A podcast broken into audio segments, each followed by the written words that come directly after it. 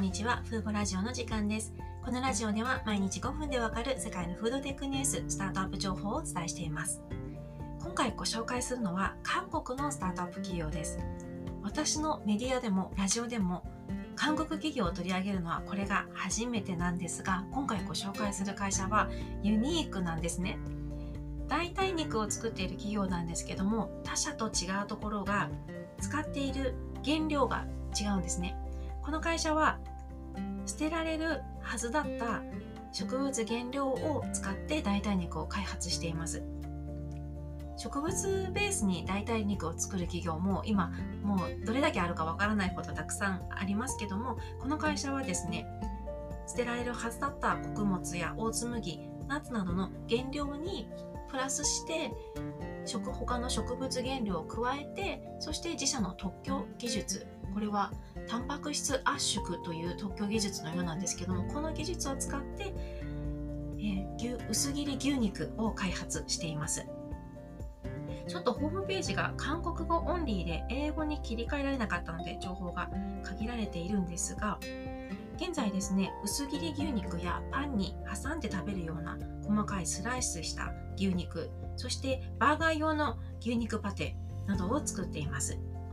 この代替肉のブランド名はアンリミットといいまして、植物肉を無限に作りたいという思いからアンリミットになぞらえてアンリミートにしたそうなんですね。2000、えーと、あ、代替肉にはですね、コレステロール、トランス脂肪酸は全く含まれずに牛乳、牛肉に匹敵するタンパク質を含んでいます。にせんにじゅうねんにはモンドセレクションで銅賞を受賞しているんですね。先ほども言いましたが、あの全ての原料が廃棄されるものではなくてですね、廃棄される植物原料にプラスして他の植物材料も加えて、そして自社の独自特許特許技術を使ってなんか食感が牛肉のような代替肉を作っているということです。会社名が何と読んでいいかわからないので概要欄にリンクを貼っておきます。この会社はにせんじゅうななねんに設立されたスタートアップなんですが、最近中国や香港などで出てきている代替肉企業となんか違うなっていう印象が最初あったんですね。そのモヤモヤ感が、あ、これだなと思ったのが、いち早くアメリカに進出しているんですね。この会社は去年香港とアメリカに進出していまして、アメリカではスーパーフレッシュといったスーパーやカリフォルニアに拠点のある高級ネットスーパーなどと提携しています。香港ではグリーンマンデーのビーガンカフェショップなどで販売しています。このアメリカにいち早く進出しているのが意外だなと感じた理由が、香港にはあるグリーンマンデーという代替肉企業があるんですね。この会社はすでに確かじゅっかこくに進出していて、今年のいちがつにはイギリスにも進出していて、去年にはこれまでの調達総額がななじゅうおくえんという巨額の出資を受けている、あのアジアの代表的ともいえる代替肉企業なんですね。ただこの会社は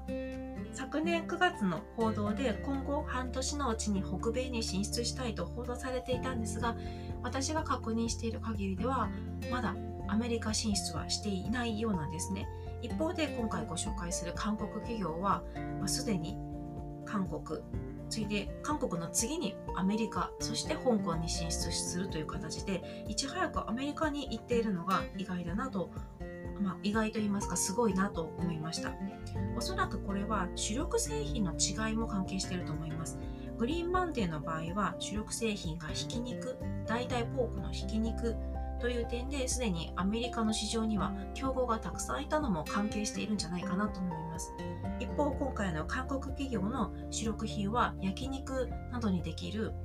薄切り牛肉ですので、これはまだアメリカ市場には競合がいなかったんだと思います。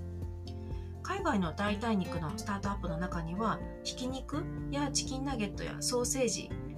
あとステーキ肉に取り組むような企業がありますけど、あまり薄切り牛肉は聞いたことがないんですよね。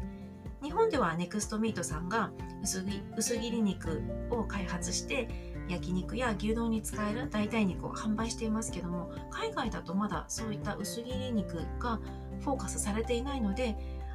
競合がひしめく前にいち早くアメリカに進出したかったのかなと思います。にせんにじゅうねんのいちがつにサンフランシスコであの試食会のようなイベントを実施していますので、すごくいち早くアメリカに進出したという点が印象的な会社です。この韓国企業の場合、自社の代替肉を食べることで環境問題にも貢献できますし、また使っている原料がもともと捨てられるはずだったものを含んでいますので、フードロス削減にも貢献できるという点で、ビーガンだけでなくて意識の高い人たちにも訴求効果が高いと思います。こうしたアップサイクル市場はにせんじゅうきゅうねんの段階で約ごちょうえん規模と言われていて、海外では専門のアップサイクル協会も誕生しています。アップサイクルの海外の取り組みを他にいくつかご紹介しますと、デンマークでは使用済みのコーヒーかすを使ってタンパク質粉末や化粧品原料を作っている会社があります。ベルギーでは廃棄される大麦からタンパク質を作っている企業もありますし、香港では市内で捨てられる大量の廃棄パンを活用してクラフトビールを開発する大学生が立ち上げたスタートアップも登場しているんですよね。あとまだメディアで記事にはしていないんですが、最近でもスーパーで廃棄される野菜や食品を使ってタンパク質粉末を作るというニュースもありました。